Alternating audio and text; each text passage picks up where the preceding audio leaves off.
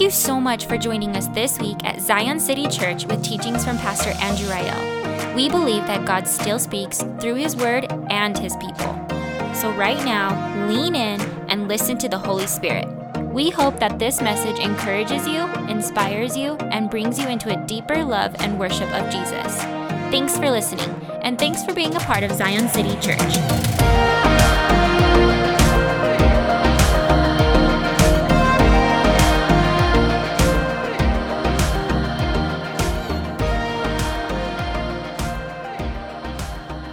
Good morning, Zion City Church. Thank you so much for joining us this morning. We're so happy that you're here, and we just want to encourage you just to lean in right now as we come to God's Word and see what He has for us here this morning.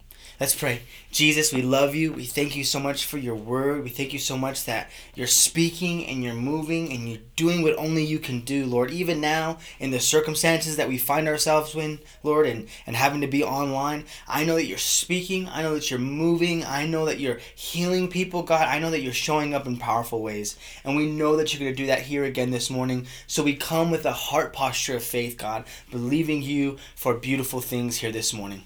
In Jesus' name, amen. Church, I want to let you know something this morning. You have a purpose. Right there, right where you are now, God has created a purpose for your life. Every single one of us wrestles with the fire in our belly that we were born for something more than life as usual. We were made with a longing to have a life lived well. As much as the culture tries to tell us that uh, what will make us happy is a cushy job, a strong 401k, vacations twice a year, a big house, and nice cars, we know that we were made for something more. You see, you and me were born for of, for life of consequence. We were born for a life of consequence. You see, we daydream about a life filled with meaning and intentionality. And we know intrinsically that we were born for more than the American dream. Every single person was born with the dreams of God buried within them. But this begs the question what is your purpose? In conversations that I have with a lot of people, this is one of the number one things that comes up time and time again is what is my purpose? What is my calling? And for us to discover this, we have to go back to Genesis. If you have your Bibles, Genesis chapter 1, verse 26. Genesis chapter 1, sorry, verse 27. So God created mankind in his own image. In the image of God, he created them. Male and female, he created them. God blessed them and said to them, Be fruitful and increase in number. Fill the earth and subdue it. Rule over the fish in the sea and the birds in the sky and over every living creature that moves on the ground. Verse 29 Then God said, I give you every seed bearing plant on the face of the whole earth, and every tree that has fruit with seed in it. They will be yours for food and to the beasts of the earth, and to all the birds in the sky, and to all the creatures that move along the ground, everything that has breath of life in it, I give every green plant for food. And it was so. God saw all that he had made, and it was very good. And, the, and there was morning, the sixth day. Your purpose in this life is to actively partner with God to cultivate the potential of the earth to create a beautiful future. Let me say that again. Your purpose is to actively partner with God to cultivate the potential of the earth to create a beautiful future there in Genesis, the, the, the writer of Genesis tells us that we were made in the image of God. Now, that's not language that we use often, but essentially, this idea of image has twofold meaning. One, as God's representatives. You and me were made in the image and likeness of God, meaning we were meant to represent Him to His creation. I like what one scholar says. He says, We are the Creator's representatives to His creation. The second fold of that for us is to be made in the image of God, is for us to rule. God not only made us as his representatives, but as his rulers, to steward over the creation and to create something beautiful. And we see that mapped out there in our text with uh, continually using words like rule and have uh, to, to rule and to be over, and the words of image and likeness there in Genesis 1 from the very beginning of things, the Bible calls us as humans to partner with God in His work in the world. And the Bible calls this work.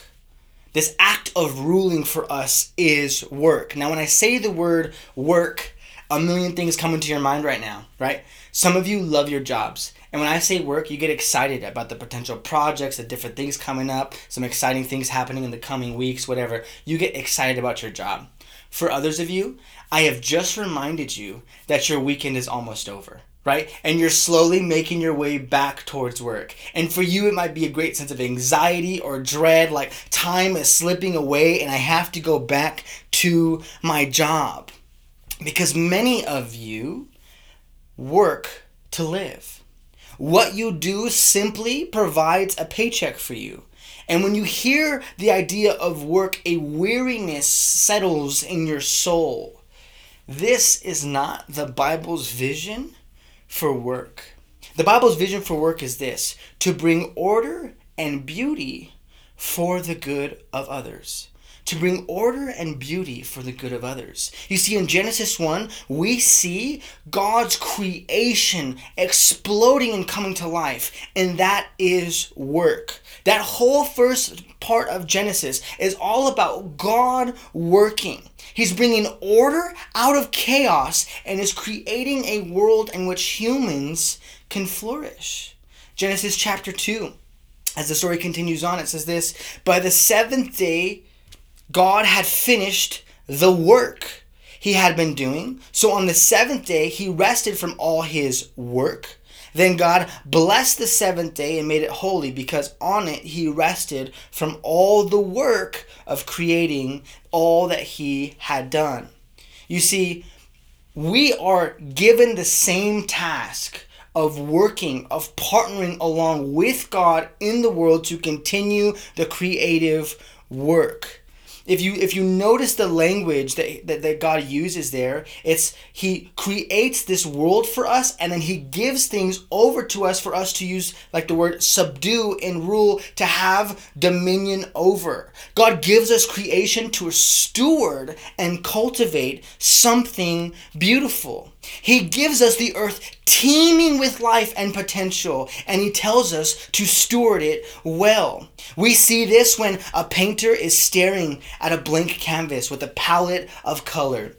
We see a blank canvas. He sees a beautiful masterpiece lying within. You see, we see this when a carpenter is walking through the woods and he stands before an oak tree. We see just a tree in the woods. The carpenter sees the kitchen table he and his family will share meals at.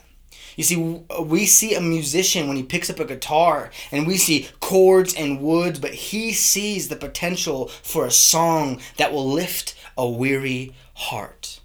The potential of something depends on whose hand it's in. You put a guitar in my hand or a paintbrush, you are getting nothing beautiful, right? You're getting some fifth grader work or something like that on on a, a masterpiece. You're getting the same three chords on the guitar, right?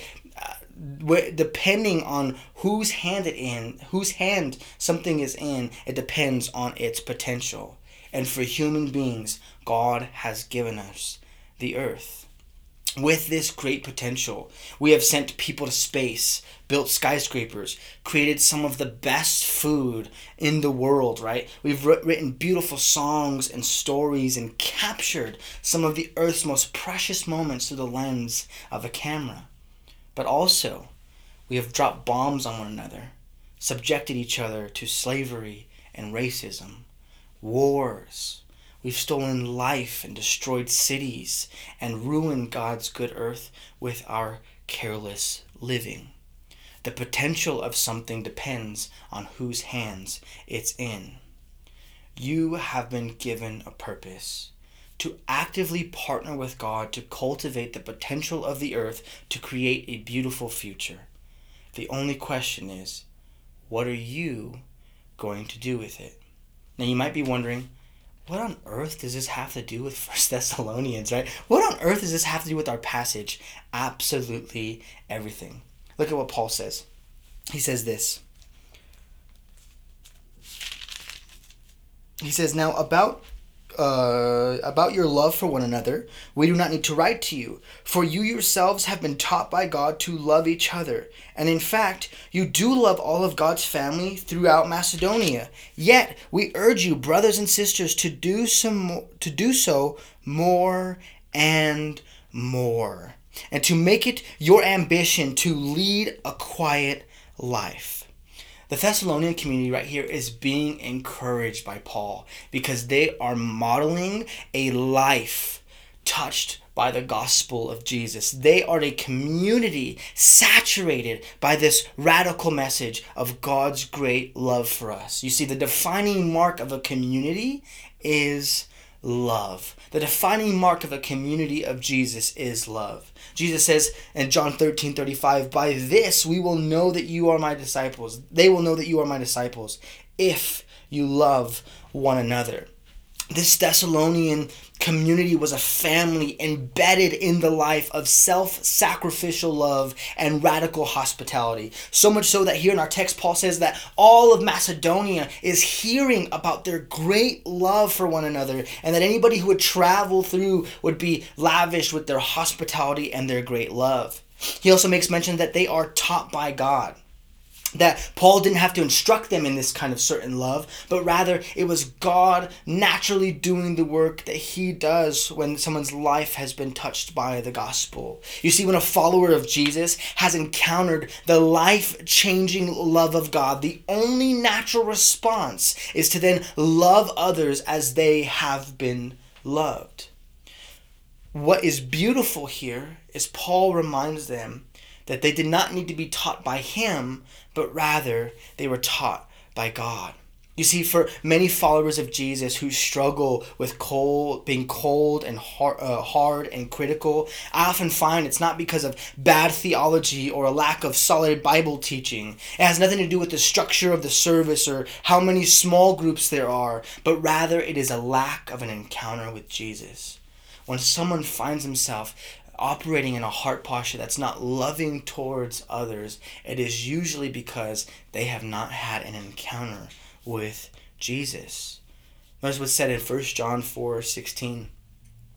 He says this, and so we know and rely on the love we so we know and rely on the love God has for us.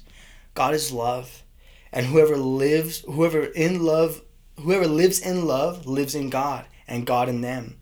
This is how love is made complete among us, so that we will have confidence on the day of judgment. Ready? In this world, we are like Jesus. I love how the Apostle John describes a life touched by the message of Jesus. It is somebody who lives in love and is abiding in God's presence, and God's presence is abiding in them. And the outflow of that is a confidence about the future because their lives look like Jesus. This is why we say at our church all the time His presence changes everything. When you spend your life rooted in the love of God, God's presence becomes clear to you. And from that beautiful place of presence, love is made complete in us. And out of the outflow of that becomes a life more like Jesus. And this is Paul's uh, uh, joy in the church in Thessalonica, and it is my deepest prayer for our church that all of who we are and all of what we do is born out of this deep place of being marked by the presence of God. Now, I want to encourage you, church. I think we're doing a wonderful job. I always am filled with joy when I hear about the stories of radical love happening in our community. And so I want to encourage you and say, we're doing a great job. But just as the Apostle Paul said, I think it's time for us to take a step deeper, uh, for us to step in more and more into this love. Now, for Paul, what does it mean for them to step more and more into this love? What does it mean for them to go deeper into what God has already begun in their body?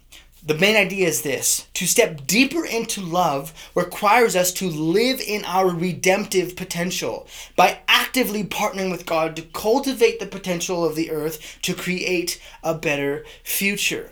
Becoming people who love means we become people who work.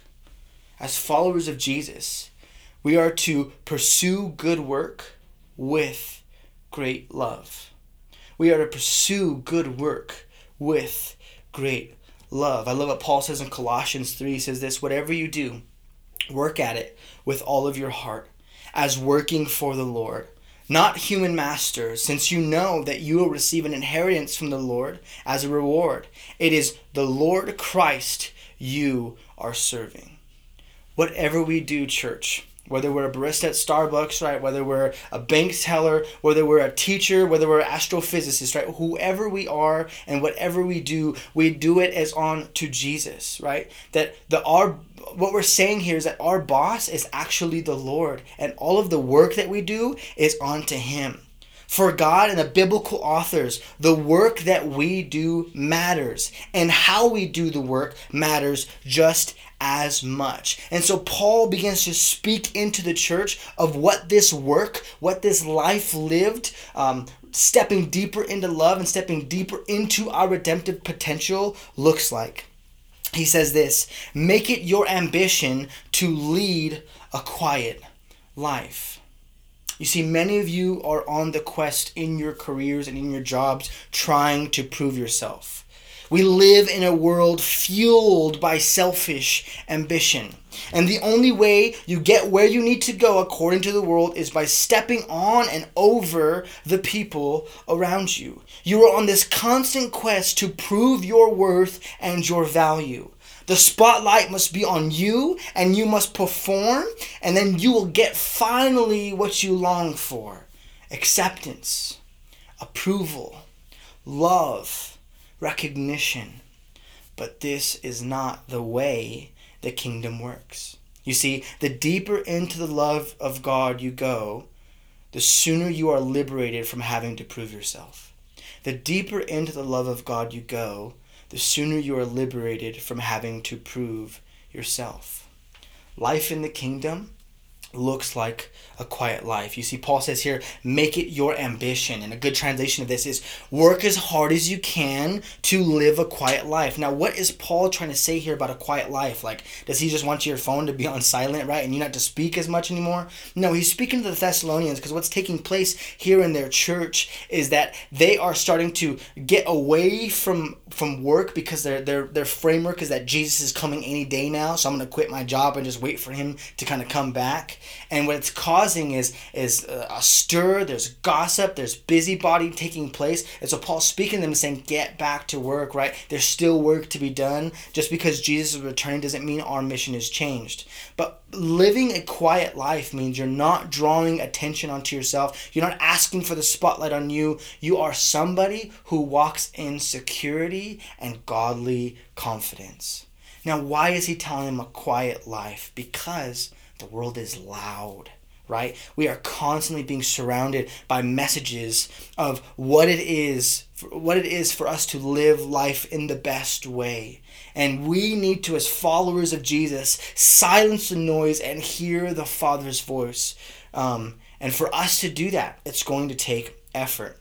What breaks my heart is I see people who are dearly loved by God fight and claw and scratch to, to, to rid themselves of this deep sense of insecurity that they have by, by running and chasing after other people's approval. But what often happens is even when everybody in the room is clapping their hands, they still feel like the fraud.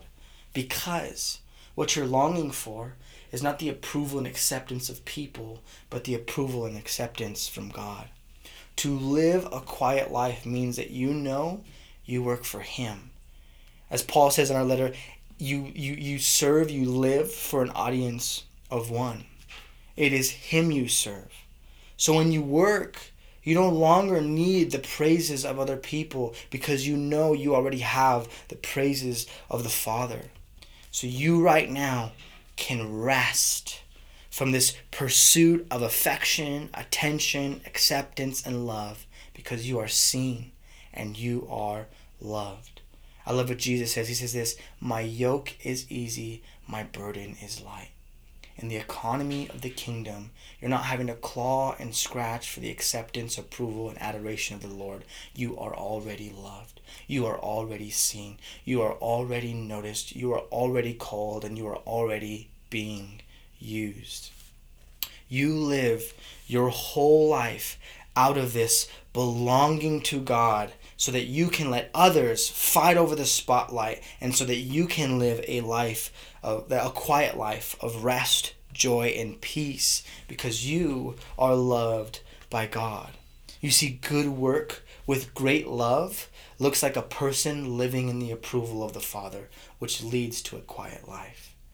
When you are secure, when you are rest in the fact that God sees you, He knows you, He loves you, then that desire for the approval of man kind of fades away to the background, and all you care about is a life that delights the Father's heart. That when you work, you're not looking for the attaboy or the pat on the back, but when you work, you say, I'm going to do the very best that I can because I'm doing it for Him. And even if nobody sees me, He sees me. He knows the work that I'm doing, and He knows why I'm doing what I'm doing. And when you have that sense of security in your life, work becomes fulfilling. Work becomes joyful. Because if you don't get the gold star and the pat on the back and the promotion, but your work is unto the Father and you know He's delighted in you, then work becomes a place of joy, not a place of competition. The next thing he says is, You should mind your own business and work with your hands as we told you. Now, when I think of this way that it's translated, and Paul saying "mind your own business," right? I feel like of a of an of a grandpa or a grandma speaking to me like "mind your own business," right? But what Paul is really saying here is it's important for these followers of Jesus to focus on their own story, right? To kind of mind their own business, stop worrying about everybody else, and work with your hands, just as he had told them when he was with them. You see, when you are too busy comparing your life to that of the lives of others, you will miss God is trying to do in you. If you're looking at the person, the job that this person has, or the way that this person's got a promotion, or this person has this, or this person always gets that, and they get treated this way, when you're always so worried about everybody else, you're missing what God wants to do in you. Look, no good work has ever come from complaining, critiquing, comparing, or tearing down the work of another. Good work with great love looks like a focus on what God has for you to do. Brothers and sisters, stop worrying about other people's story and start living the one that you are in. Stop worrying about other people's story and start living in the one that you are in. The only way you'll begin to see what God is doing through you is when you stop looking at other people. And I feel like this is a profound word for somebody watching this morning. And you need to hear this You are enough, you have enough. Now let's get to work. First, you are enough. You don't have to compare yourself to anybody else's story because God is already lavishing His love on you. Your story is going to look nothing like anybody else's because God's made you unique and special with a divine purpose and it's never going to look like somebody else's because it's you. You're being uniquely who God made you to be. The next thing for you is that you have enough. All the time, I feel like people are saying, I, I would need more finances, or I need more people around me, or I need this, need that. And the list of needs goes on and on and on. But what you don't realize is right here, right now, you have everything you need to be to be who God has called you to be. You don't need what everybody else has because God has already appointed and, and, and, and coordinated things for your life. So, right now, in this season that you're in, you have everything that you need to be who God has called you to be. You are enough. You have enough. So, the response now is let's get to work. You will miss out on all the things God wants to do through you as if you're trying to work and you keep looking at everybody else. The task at hand will never get done. And what needs to get done right now is what is in your hands. God knows what's in your heart. God has dreams that He's buried within you. But the key to unlocking the next step is being faithful right where you are now. And I know that maybe right now it's not the most ideal circumstance. Maybe you're not in your dream job. Maybe you're not where exactly where you want to be. But listen, this part is it's really important that right here, right now, you be faithful because it's teaching you things about the stages that are to come. Now, I don't want you just to see this moment as a stepping stone because it certainly isn't. This moment here and now is formative for you. God is doing things in you right now that you're going to carry to the next season. So don't be looking so forward to what's going to happen next or what everyone else has going on, but lean into the season you have right now to squeeze every bit of what you can get out of the season and, and, and, and prepare yourself for the season that God has for you next. It's important that we stop worrying about everybody else's journey and start focusing on the journey with God. And look, the most mature, humble, thoughtful, loving people I've ever met are not worried about comparison. They are completely content with who God has made them to be and what God has called them to do. And it's out of that place of security that is born a life of peace. And they're able to to to be successful and to leverage the things God gives them because they're not worried about everybody else. You are enough. You have enough. So let's get to work. Paul then tells them, Work with your hands, just as we told you. You see, working with your hands is a way of loving. You see, in that time, they would look down on people who would perform manual labor. We, but we know that every vocation matters to God. You see, we have in our minds like, okay, there are like spiritual jobs and there's like not spiritual jobs, right? So spiritual jobs are like a pastor, a preacher, a priest, a missionary, like those people are spiritual. And then there's like the garbage truck driver, the barista, the whoever, the teacher on this side of things, right? And they're separated. But that's nowhere to be found in the scriptures. You see, everything is spiritual according to the scriptures, that all the work that you do matters. You see, my job, my work is no more kingdom work than what you're doing right now. If you're flipping pizzas, if you're frying burgers, if you're, you know, um, working retail, whatever it is you find yourself doing, your work is just as important to the kingdom as mine. Because God has appointed and placed you there to be his representative and to create beautiful things.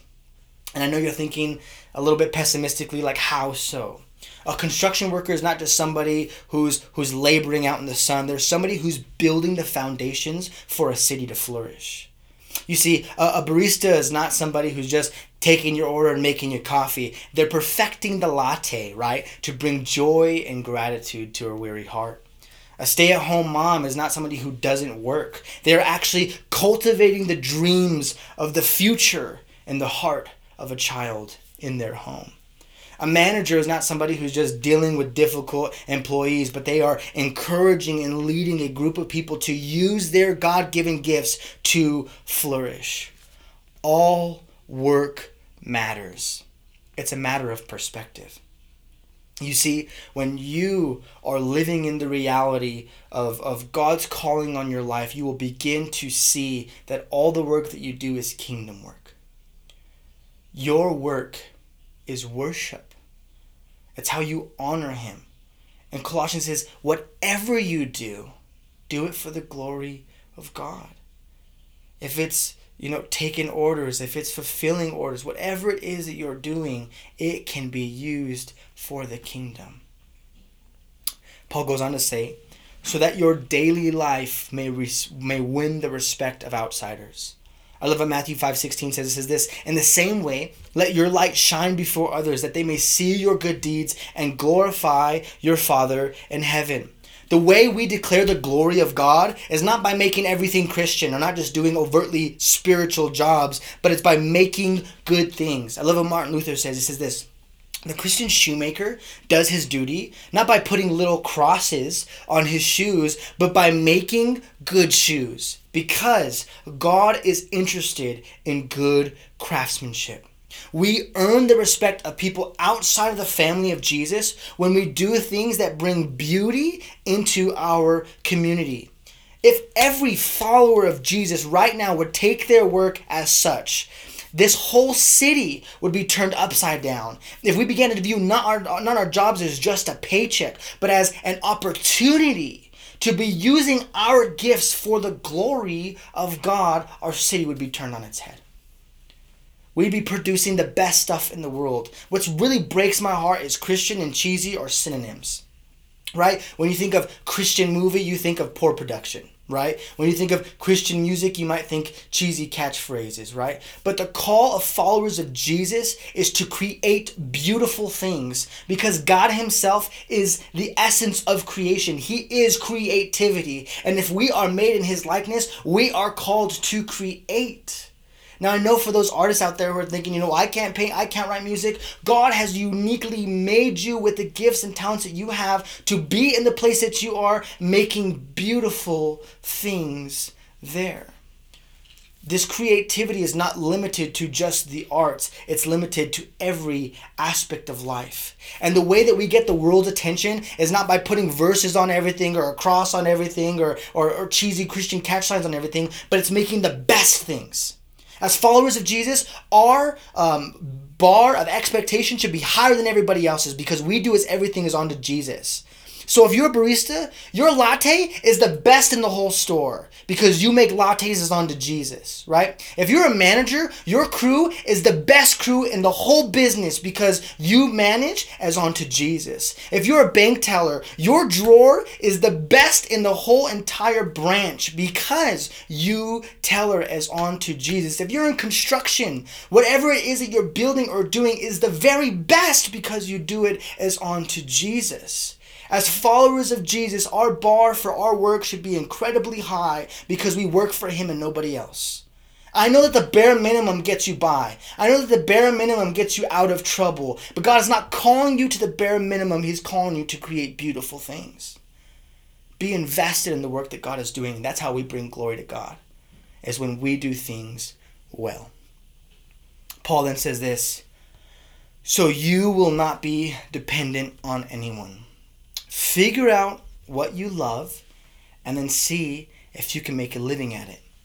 There's nothing wrong with getting paid for your work. I love uh, 1 Timothy 5:18 it says this, "Do not muzzle an ox while it's treading up the grain, and the worker deserves his wages." Now, all the realists in the room are crossing their arms and shaking their head if they hear this. But listen, you don't have to hate what you do. You don't have to be miserable going into work every day.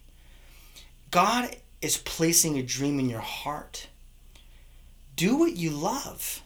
And if you can, get paid for it.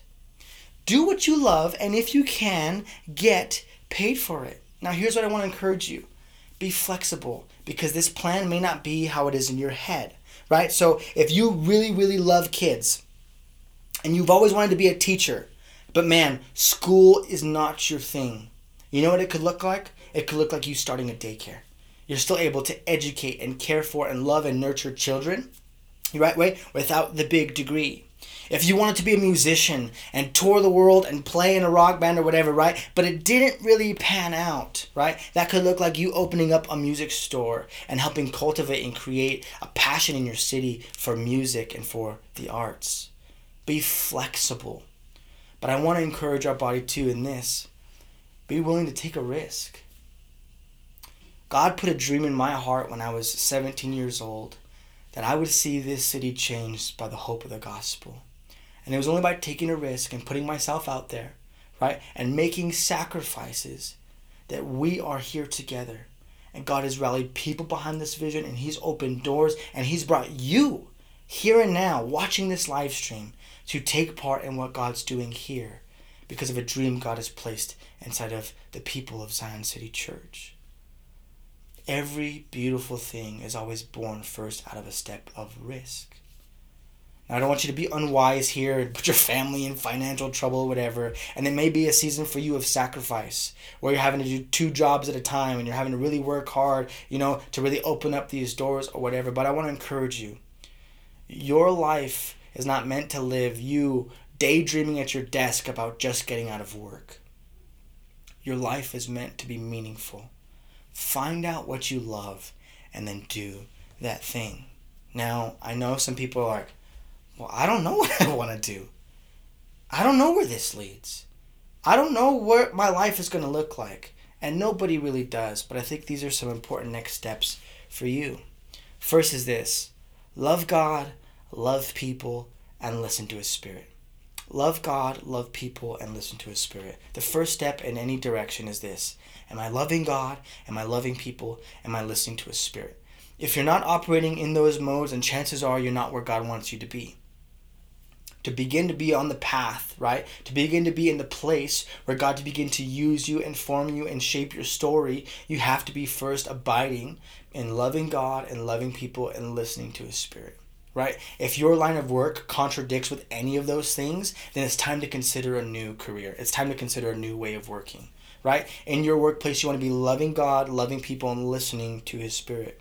The next question I ask you is what do you love? What are you passionate about? What excites you? What do you spend your days thinking about? Try to find something within that area. The next thing i encourage you is what are you good at, right? Now, I like love watching basketball and football, right? I love those things. But look at me. I'm not playing in the NFL, the NBA anytime soon, right? So it's not just what you love, but it's also what you're good at, right? I can love something with my whole heart, but not being, you know, six foot is really going to hurt me when it comes to athletics, right? So um, you have to also be good at it and kind of bring these into what do I love and what am I good at? Another question to ask yourself is what does the world need? What does the world need right now? God broke my heart for our city, saying that this place needs a place for people who are burnt out and worn out in religion and people who don't know God. And so we planted this church ask your question is is what you're wanting to do good for others that's a huge part of, of work and, and work is all summed up in doing things for the good of other peoples. you are seizing the opportunity that lies within the potential that lies within the earth for the good of others is the work that you are in or the work that you would do good for others the next thing i ask you is are there any doors open have you been presented any opportunities or any, uh, any, any circumstances into which you could leverage that to be able to pursue the thing that you want to do? And the last thing I want to encourage you is with this: What do the people around you and who the people love you? What do they think about what you want to do? Right? If uh, if I told my wife that um, I wanted to be a painter, she would lovingly put her arm around me and say, "Honey, let's look at the drawing board again." Right? Um, because if you've known anything, stick figures are my creme de la creme, right? They're the best that I can do. And so painting is definitely not going to be my strong suit. But the people around you, if you share with them the dreams and the things that God has placed inside of your heart, they can usually offer great advice and direction for what the steps next steps look like and if it is a good idea. I say all this to finally close here and say this. God made you for a purpose. And your purpose is to get the potential, to partner with God and bringing out the best of the potential of the earth to build a beautiful future. And the way that you do that is through work. Work is not something to look down on, something to be negative about, but it's an opportunity for God to be glorified in your life and for you to use the things God has placed inside of you to make beautiful things. And so we as Zion City Church want to do good work with great love. We want to do things that are bringing about good things in the lives of other people, and we want to do it with great love. I love what Paul says do it with all of your heart. We pray for you. Jesus, we come before you. And as we close this message today, God, I pray. To see all the new content coming from Zion City, follow us on Instagram or like us on Facebook. And to partner with us financially, visit our website at zioncitychurch.net.